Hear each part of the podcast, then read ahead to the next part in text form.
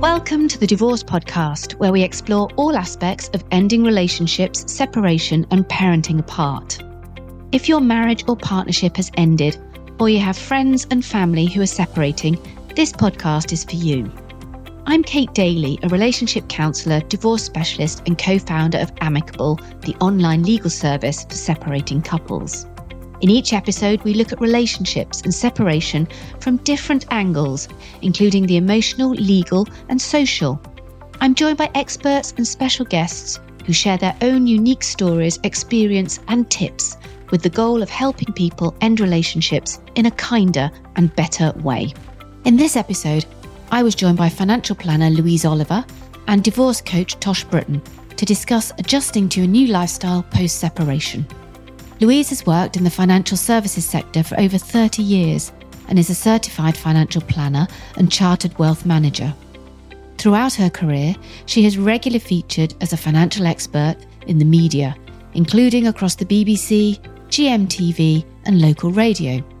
As well as being a divorce coach, Tosh Brittan is an inspirational speaker, thought changer, and host of the Divorce Goddess podcast. She supports women and men to have a calmer and more confident and emotionally healing divorce experience. She's been featured on the BBC, ITV, Sky, Radio 5 Live, and in publications such as Elle Magazine, The Telegraph, The Sunday Times, and The FT. Fear of having to change their current lifestyle is one of the biggest blockers preventing people from ending unhappy or unhealthy relationships, says Tosh. So, in this episode, we're going to be talking about how we can equip ourselves when we're going through a separation with the financial and emotional tools we need to adjust to a new lifestyle and build positive futures apart. With Louise covering the financial and numbers side and Tosh focusing on the emotional journey, this episode is full of tips and advice to help anyone going through a separation. If you loved this episode, then please subscribe and rate us on your preferred listening platform. Right, ladies, let's get stuck in. Now, Lou is a frequent guest on the podcast. So if you haven't already listened to some of her previous podcasts with us, please go back and have a listen. But Tosh is a newbie. So, Tosh, tell us a little bit about your professional background. How did you get into the world of divorce? Thank you for having me on here. And yeah, lovely to be here. So, my ex and I were hit by global recession and divorce at the same time. And we, I remember being in a friend's kitchen, there were two corporate lawyers, and say, they were saying to me, you've got to go after him, you've got to do this, you've got to do that, whatever's left. And I just remember having this big rock in my stomach. And I just thought, as a child of divorced parents as well, I just thought, do you know what? I'm not going to do it this way. I'm going to do it a different way. And I'm literally going to treat, see it as an experiment in kindness. How can I do things? How can I flip things? How can I change the narrative? And I just after a, phone call saying can't pay the rent because we couldn't pay up, buy, we couldn't sell our family house because we had a mortgage. I mean, it's all tied up in the financial stuff. And I remember sitting there writing a blog thinking, divorce goddess, thinking, oh, if I'm feeling like this, others might be too. And then mindfulness helped me enormously deal with anxiety and stress. And so much so I trained to be an MBSR mindfulness based stress reduction teacher and coach. And people were just saying, can you help me with this? And I just started getting contacted and I was on the press and that really just stemmed from there. So I come from a very sort of mindful approach and using my experience of divorce as well and to really encourage people that there is a more amicable way forwards. And we just have to trust in ourselves that we can do this and not listen to the a lot of noise that's out there telling you otherwise and that, you know, it's worth taking that step forward. So that's kind of where it's come from and my coaching. That's wonderful. Well, we definitely think there is a more amicable way forward. And I certainly remember in my early days of getting divorced, the anxiety that the numbers created for me as well, having not been particularly interested or focused on that. So, Lou, let's start with you then and looking at the numbers. Tell us a little bit about whether or not people are just like me, very naive about the numbers, or whether there is a different way of doing things. Definitely. And people don't talk about money anyway, do they? It's a taboo subject. And if we were in the United States, people would be going, how are your stacks going? You know, and they, and they are talking about money all of the time. So actually, at any point in your life to, to talk about and think about your finances is a big step for some people. So when you're going through a change in your life, it, it's an even bigger step. And what people tend to do is put their head in the sand because they're fearful of it. They don't understand it. And this is exactly the time, if not before, to start to gain an understanding of your finances, even if it's boring to you and you're not interested. And people say to me, don't worry about that. My wife or my husband always handles the finances. I trust them. I don't need to know. Let me tell you, when you go through any kind of a change in your life, then you will wish that you had had that understanding. So I encourage people to do it, to do it now, regardless of where they are in their lives, and just start by making, you know, a list of what you have. What's the house worth? If you've got another property, what's that worth? How much is your pension worth? If you've got any savings and investments and, and just, you know, if you're visual, draw it in a picture format. It doesn't have to be numbers. Some people hate numbers. So whatever works for you, gain that understanding and, and map it out and then have a look at your ins and outs. What comes out of the bank? Is there anything that you don't need to be paying? Maybe you'll save some money by going through this process.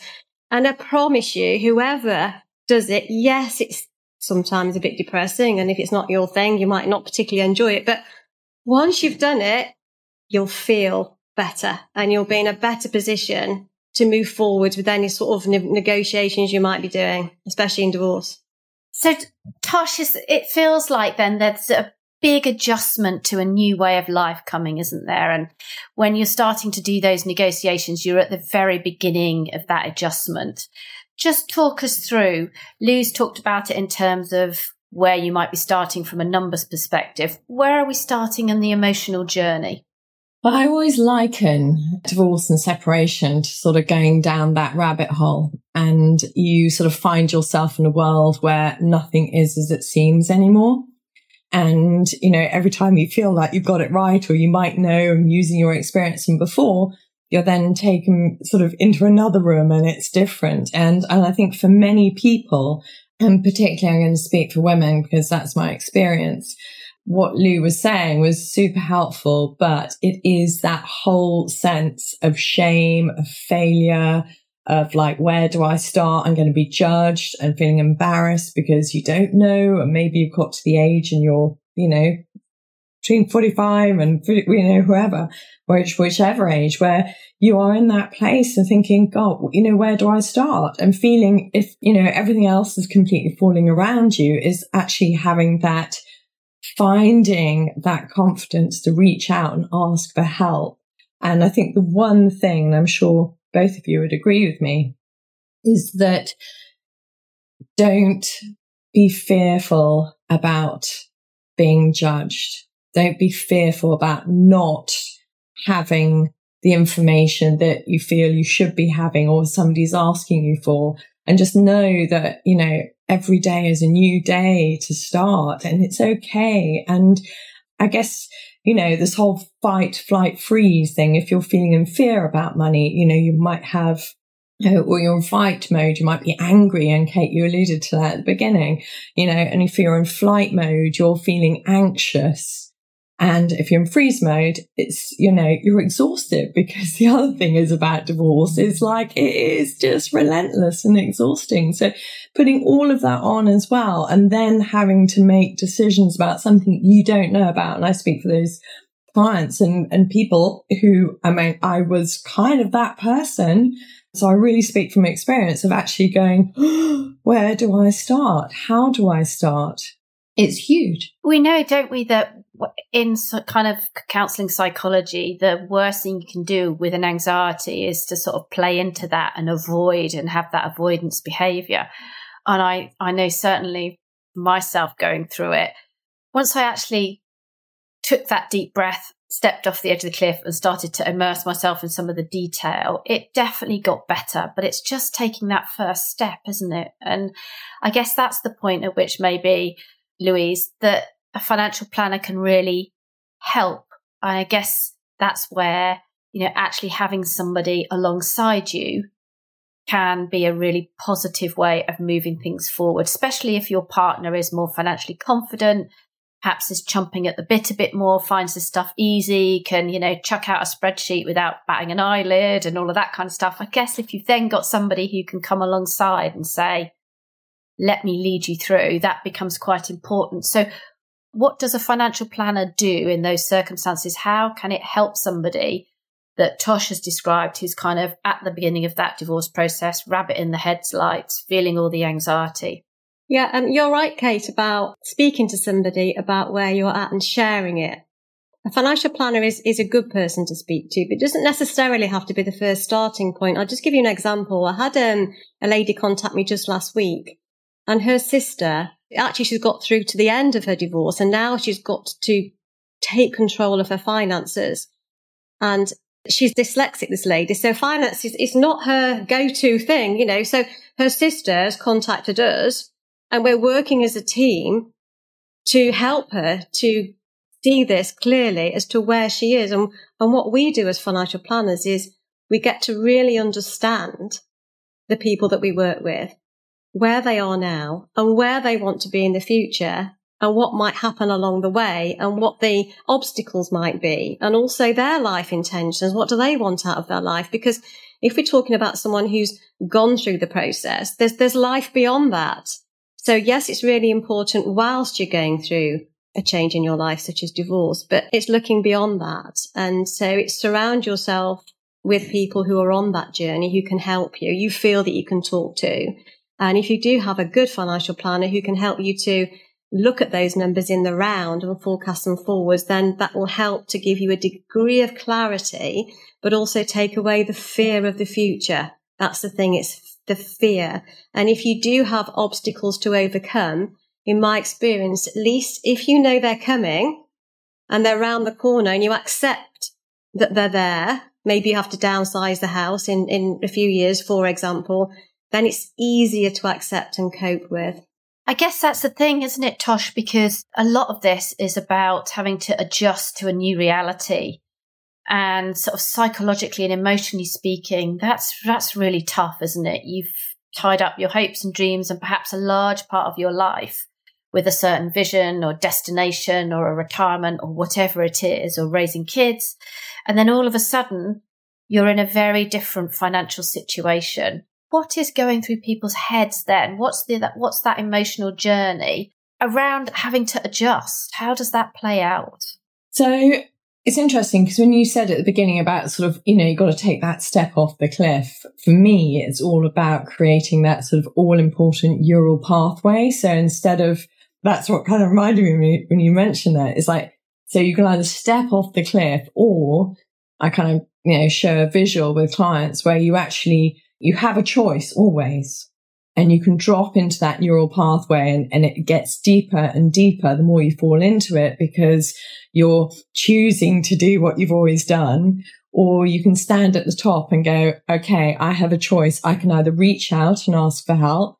I can ask somebody like my sister if they, you know, and take that brave step. And when you do, it's almost like you're picking up a bucket of sand and you start filling in that neural pathway and you have a choice. You either can keep falling in and making it deeper or you can go, actually, no, I'm going to step up myself, step off that cliff, be brave, ask for help and, and start filling this in and creating a new one, which is every time you do do something that is brave and courageous. And I talk about stepping out of your comfort zone, which is actually for me is your discomfort zone because it's where you're small and stepping out of your supposed discomfort zone is really where the magic happens because when you say yes to yourself and you have that courage to move forwards, that's when the magic happens in life. You know, that's when you get help. That's when somebody, you know, takes your hand and says, I'm going to make it easier for you. And I think the whole thing about divorce for me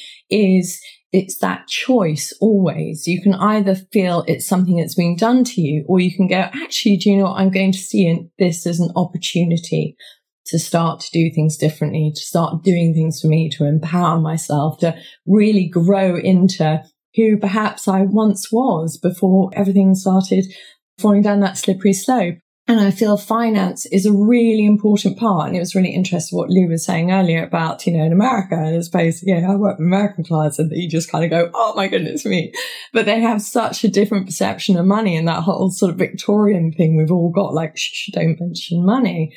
And I love that people, are, you know, more inclined and, you know, ready to step forward and feel empowered about money. I think this is what's really important. So, do you think it's a cultural thing then, Tosh, where we've got into a situation where talking about money has become a big taboo and that leads to that's a self-fulfilling prophecy isn't it we talk about it less so unless we get it instinctively then it just becomes more of a difficult conversation to break into is it a social thing as much a cultural thing yeah, I think it, it's social and it's generational as well. It's, you know, what did you hear as a child growing up? You know, what with that, you know, or money's, or money's, money grows on trees or what doesn't grow on trees and, you know, money's bad. And it's that whole sort of, you know, how you see money. And I think it's um, on a much deeper level than just, you know, I think it well, cultural as well, but I think generationally it's how people perceive money and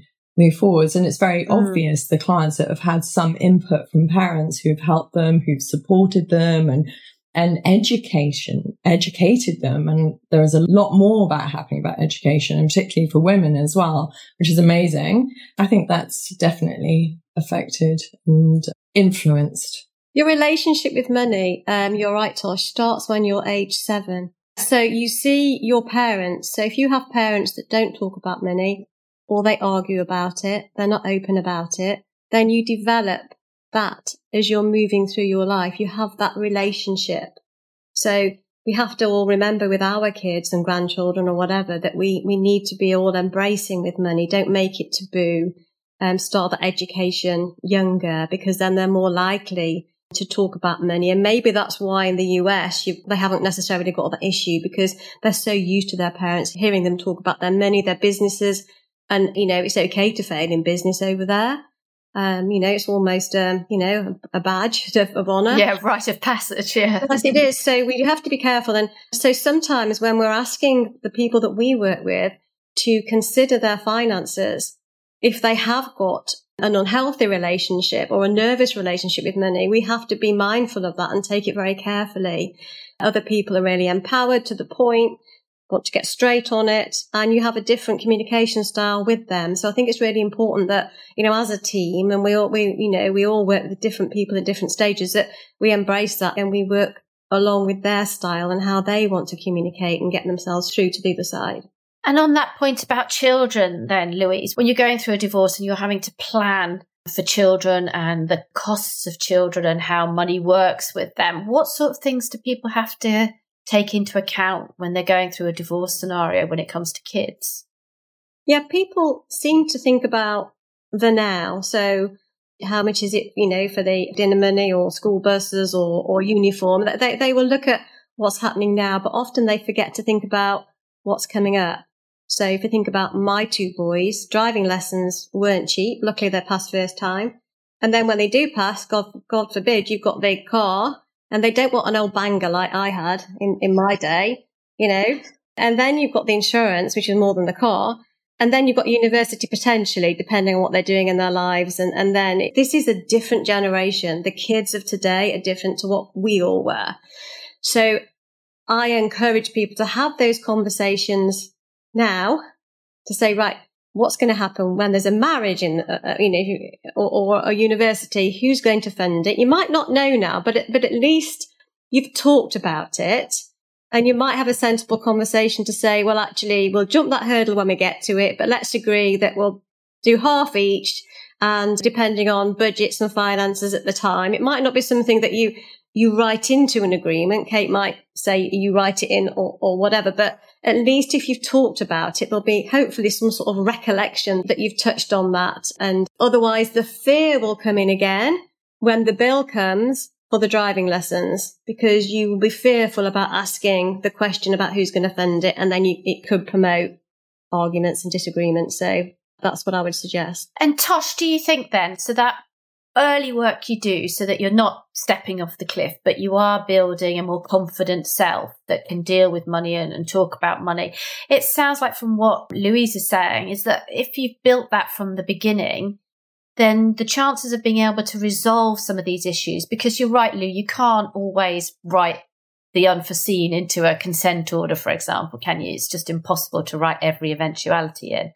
But then if you've got that better understanding of yourself, that confidence with money, you've done that sort of retraining of the perhaps old cycle of thinking.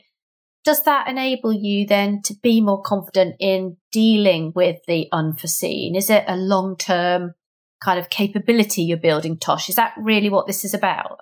Yeah, I think it's a real sort of, it's a relate, I talk about sort of relationship resilience and it begins with you. So it's really sort of taking, you know, building your foundations well. And every time you say yes to yourself, it's almost like you're metaphorically putting a, a, you know, another foundational stone in as well. And, you know, we remember we remember the times, you know, noting that you did well. So I kind of always encourage everybody to adopt a practice of daily gratitude. So you're, you're marking these wins as well. And then the mind monkeys, the divorce mind monkeys are kind of like, ah, we remember this one. This one isn't too scary.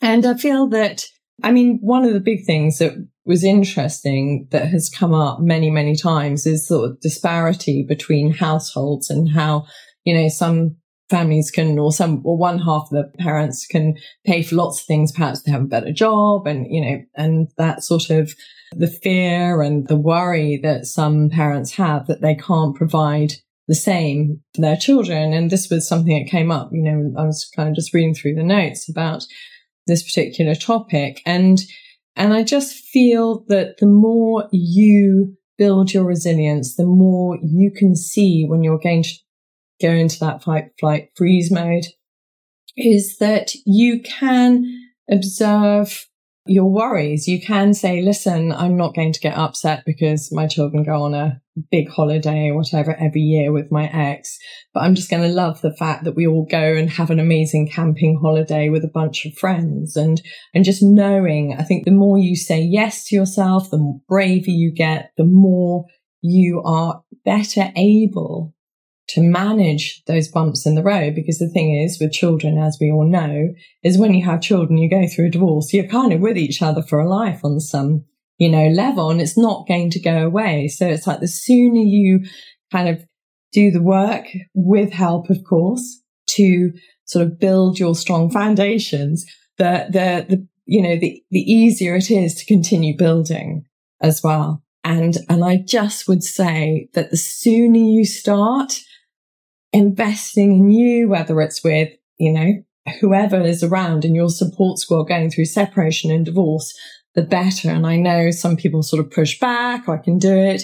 But the more you're dropping into those negative neural pathways, the deeper they're going to get and the harder they're going to get out. It's going to take to get out of. And unfortunately, that is kind of, you know, part of life, isn't it? No matter what you're going through. And, but I do think with children, particularly, it's good to get yourself into a good place if you're worrying about money is to really for example, like doing morning check-in, I always suggest if you're going through a period where you're uncertain about outcomes, how you're going to manage in the future, just do a morning check-in. And I sort of use the an acronym, say the word properly, HALT, which is based on HALT with an I in. So it's hungry, angry, ill, lonely, tired. You know, how am I feeling before I have these conversations with my ex, before I go into mediation, before I you know, do any work around my divorce or before I sit down and start looking at the the for me in inverted commas, you know, and just be, you know, how can I look after myself? How can I be gentle with myself while going through, you know, these particular aspects of divorce, which are tough and necessary. And it doesn't have to be, I guess, does it, that you do this in isolation? You know, we tend to fall into the habit of talking about individuals in a divorce, but there's obviously two people and a lot of the work that we do is working with couples. And so, Lou, from your perspective, you can do financial stuff together, can't you? It doesn't have to be just because you're divorcing that all of a sudden there's Chinese walls between a couple. They can't share financial information or whatever. I guess that's part of the beauty of working in this way, isn't it? It's better to do negotiations together as a couple. It is difficult, but it's, it's workable and we see it happen and it's open conversations. Um, if there are issues, you can deal with them as a couple. It saves time. You can throw the elephant into the room rather than bottling it up. Deal with it if you can. And of course, especially if there's children involved, there's life beyond. And if you can stay amicable, you can agree a, a, settlement that works for you both. Usually, if there's pain on both sides, probably about right. And the other thing is working with couples, often you have social groups in common. And that's a difficult thing, isn't it? Because post divorce, it's, you know, who, who do, who do they go to? But I think that if you're seen to be going through these negotiations together, it's more likely potentially you can keep that support group intact. And I think that's really, really important moving forward because one of the points that I was going to make is that life's different. Don't try to keep up with the life you had before. Most people can't. There are people with lots of money that can, most people can't and they need to change their lives. And I've seen people try to keep up with their group of friends who dine out all the time. And then money issues start to become maybe not immediately, but down the line. So life's going to change. And as you said, Tosh, you know, it might be that you're going on a camping holiday instead of two weeks in Mauritius or, or whatever, but it's really realizing what's important in life. And I'm sure the work, Tosh, that you do with your clients, they get to see this because investing in yourself is just as important as investing in your finances. And it's a bit like compound interest and how that works. So it's incremental interest and it grows and you become more empowered. And it's the same with learning about your finances. So it's, it's those small, sweet steps. Um, if it's, if you're someone who's not normally used to the finances, you don't have to do it all at once. You can take it in bite sized chunks and to see it as an opportunity just to jump in there, like to really learn a valuable life skill. It's like, wow, you know, this opportunity has presented itself to me rather than going, oh my goodness me, I can't do this. Yeah, I suppose it's, you always feel a bit nervous about trying to encourage people to look on the bright side when it's something which feels so catastrophic. But I guess what you're saying is you can reframe it. It doesn't have to be all lovely and happy clappy, but it still can be a positive opportunity to do things in a different way and to uncover and to learn new skills, whether that's about budgeting or planning, financial planning or whatever it is. And I guess as well, you can work some of this out with your friends and family because they are often the people that you go to and talk to. And we have a, a kind of a, a, a, campaign at the moment where we're trying to help friends and family know what the right thing to say is because your natural instinct as a friend or a family member is to try and protect the person that you love. And sometimes in trying to do that, you can give quite divisive advice. So I think there's a need, isn't there, for us to talk a bit more about how you have those conversations with your loved ones and just moving away from the idea that they need protecting at all costs and they should go and lawyer up and make sure they get the best advice and make sure they, uh, you know, are able to stand up to their ex. I think that kind of battle language, that divisive language isn't helpful. And for lots of people, it's not even a reality. The reality for lots of people now is that they can have quite positive conversations. And yes, there are those anxiety provoking emotions. There is the fear, but there are different ways of dealing with fear rather than hunkering down with your friends and, you know, sort of drawing the battle lines. I mean, Tosh, what do you think about how friends and family can help? So something I encourage Kate is for couples, either both, to write a set of intentions or commitments to themselves. They keep themselves on their true north throughout the process. So if they're having a wobbly day and they're feeling a little bit fighty or scrappy, they can kind of just refer back to this document. It's almost like, you know, maybe if they want to sign it or share, you know, write them separately together and invite each other to maybe contribute or write their own. And then when it's kind of agreed, you've got like a framework on which to start moving forwards. And if that works for both of you and you both agree, then I suggest they share it with friends and family so everybody knows where everybody is coming from. And there's no wriggle room for you know, anything unpleasant, there's, there's actually a document for them to say, actually, we're going to call you out because good friends do do that. We hope still. And they can kind of direct you back to your commitment to talk about things constructively, to look after yourself so you're well prepared for a meeting and not sort of like hangry and, you know, the rest of it. And I think genuinely people really want to help. I mean, and, but they don't often know how, especially if they don't have experience of divorce. And, and I think it's a, it's almost like a gift to yourself, both of you as a couple and to your family and friends to have some framework together or some blueprint on which to, you know, pad and start rebuilding the rest of two lives out of. So that would be my, you know, my thoughts and recommendation.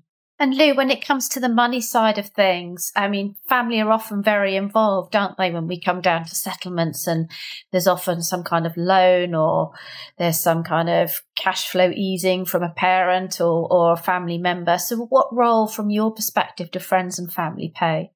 Well, I think it's important that you choose the right friends or family to share with or to have on your journey because you don't want to really hunker up with someone who's just gone through the most acrimonious divorce because they might still be angry. So you need to really think about your situation. And of course, what I see is that grandparents are the ones that really feel very vulnerable because they still want to have a relationship with their grandchildren. And if they see a split, that can be challenged. So the role of that wider family is to help the couple and to encourage the couple to negotiate amicably with their help. And yes, as Kate says, sometimes they can help financially. And if they help financially in a positive way, rather than, you know, tens of thousands of pounds going in, in court fees and, and lawyers, then there's more for the family. And you could argue then for there's more ultimately for time to be spent with the grandchildren, etc. So it's the same with friends, really. Make sure that the people that you have on your journey are those positive ones, are those friends that don't have an agenda, that are not trying to relive their divorce through you and get a better result because they didn't. We see that happen and don't listen to people at the pub who said, Oh, I did this and I did that. That, you know, we've, we've had, we've had that before and take control of your own destiny. It's uh, yours. It's not somebody else's life it's you. And the whole thing, Tosh, about life intentions and goal setting. And we really encourage people to do that. It might not be a monetary thing, but there's life after this. You might want to learn a new language. You know, you might want to play a musical instrument. You might want to have a sporting achievement. It's just having a vision as to what it might be and, and have the people on the bus. It's like business, isn't it? You're running a business. You surround yourself with people who are positive and you know, you work with people and clients, clients included that share your ethics values and you're on, you're on the same bus and you do that in your divorce. That's really well. good advice, isn't it? Because you're right. You, you need an environment where positive oxygen and energy are being put into your sort of breathing space, don't you? Not where you've got people's bad luck stories. And I always think that when we look at forums and things, as always, whenever you go on these divorce forums, there's always such a lot of anger there and it's, it's really not very helpful. So yeah, trying to just keep that energy positive and just some acceptance from the people that are around you. But I love the idea of goal setting, just personal goals and financial goals. And I think once you're at the sharp end of the divorce and you know what the settlement is going to be, you have such a brilliant opportunity then to think differently about what your new financial goals are going to be, where your life is going to go, and to be able to marry those two things because you're at that sort of perfect crossroads, aren't you? Where you're saying goodbye to one life, you're saying hello to another life, and that other life is going to have goals and objectives and fulfilling elements to it. So I really like that. Any final tips before we go, ladies? Tosh, what would your sort of tips be around setting up for a new life, being at that crossroads, understanding what a new life's going to bring? I think the one thing that comes to mind just in terms of the conversation we've had today is that I think so often people focus on the final figure as being all they have for the rest of their lives. And actually my golden rule is don't make that your final figure. You know, it doesn't matter whether you're 60, well, you just don't know what is going to happen in life. And I think, you know, no matter what's happened in this crazy world of ours, you know, nobody really knows what's going to happen in life. And to actually have start, as Lou said, to sort of start planning and start putting some stuff on a board, you know, just putting some ideas about, you know, holidays you'd like to go on, places you'd like to visit, experiences, you know, learn to cook different foods. It can just, doesn't have to cost money. It could be just, you know, joining a local hiking group and getting fitter and, but it just to think of it as an opportunity.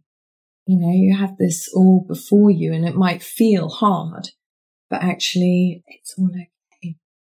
Well, culturally, we're taught that the end of a relationship is a failure when actually it doesn't have to be, does it? The end of a relationship can be a new beginning. And I guess that's what has been the sort of spirit of this podcast episode, hasn't it? The fact that you're at a crossroads, it is a new beginning. It won't look like the path that you're on, it will look like something totally different, but there are so many opportunities to embrace within that.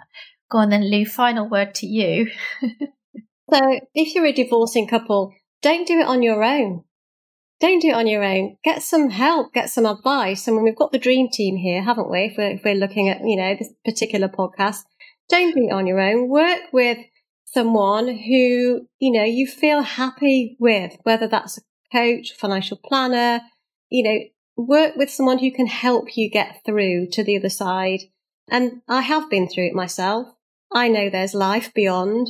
The benefit that we get as financial planners is we get to see people living that life.